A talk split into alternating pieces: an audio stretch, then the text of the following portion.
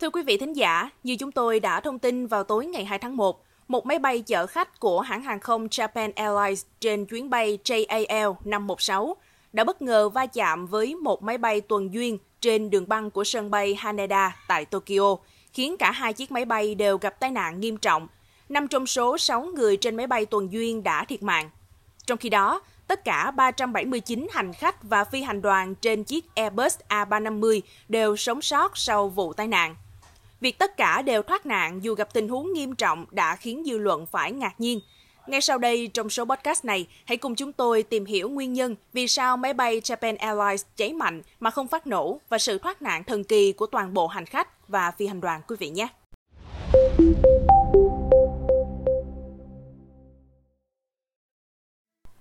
Tối ngày 2 tháng 1, chiếc Airbus A350 của Japan Airlines chở theo 379 người, bao gồm 12 thành viên phi hành đoàn, hạ cánh xuống sân bay Haneda, Nhật Bản. Sau hành trình từ Sapporo, va chạm với một máy bay tuần duyên và bốc cháy dữ dội. Theo Japan Airlines, tất cả hành khách và phi hành đoàn trên máy bay của hãng được sơ tán trong 20 phút. Chiếc máy bay tiếp tục cháy trong 6 tiếng. Đối với máy bay tuần duyên, chỉ một trong số 6 người có mặt trên máy bay sống sót. Theo ghi nhận từ các đoạn phim, chiếc máy bay Airbus A350 của Japan Airlines bị nhấn chìm trong lửa sau khi va chạm, nhưng đã không phát nổ. Máy bay Airbus A350 làm bằng vật liệu sợi carbon tổng hợp dễ cháy, nhưng có vẻ các chuyên gia vẫn chưa hiểu hết về loại vật liệu này. Chiếc A350 cháy ở sân bay Haneda là trường hợp đầu tiên trên thế giới được ghi nhận.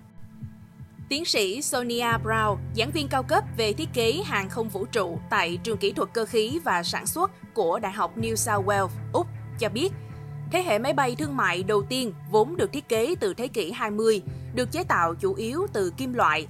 Các kỹ sư hàng không ngày nay đã tăng tỷ lệ vật liệu sợi carbon tổng hợp trong việc chế tạo để máy bay có thể giảm trọng lượng và tăng tính tối ưu. Theo tiến sĩ Brown, khoảng 50% máy bay Airbus A350 được làm từ polymer gia cố sợi carbon. Đây cũng là tỷ lệ cao nhất từng được ghi nhận trong việc sản xuất máy bay.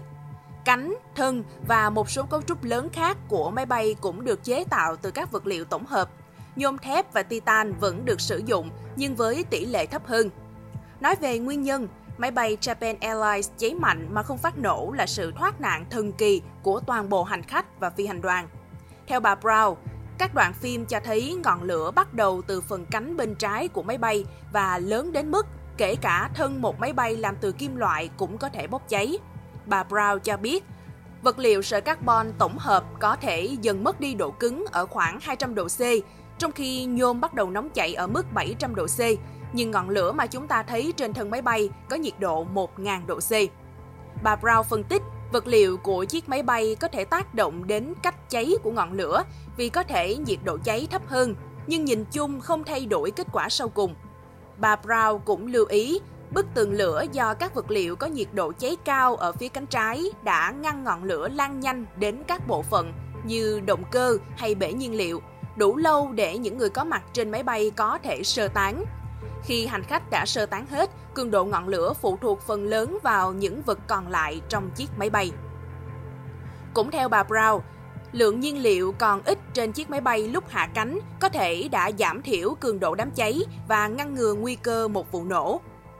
Ông Neil Hanford, một tư vấn viên hàng không của hãng Strategic Aviation Solution, nói máy bay thương mại có xu hướng vận hành với lượng nhiên liệu chỉ vừa đủ cho chuyến đi, cùng 10% dự phòng nhằm tối ưu nhiên liệu.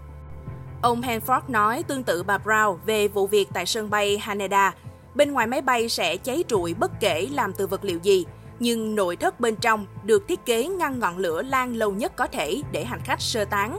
Ông Hanford cho biết, tất cả nội thất bên trong máy bay được thiết kế để tránh cháy lan, ghế ngồi được làm bằng vật liệu chống cháy. Quý vị nghĩ sao về những thông tin trên? Hãy để lại ý kiến của mình bằng cách bình luận bên dưới. Cảm ơn quý thính giả đã lắng nghe số podcast này. Đừng quên theo dõi để tiếp tục đồng hành cùng với podcast Báo Tuổi Trẻ trong những số lần sau. Còn bây giờ, xin chào và hẹn gặp lại!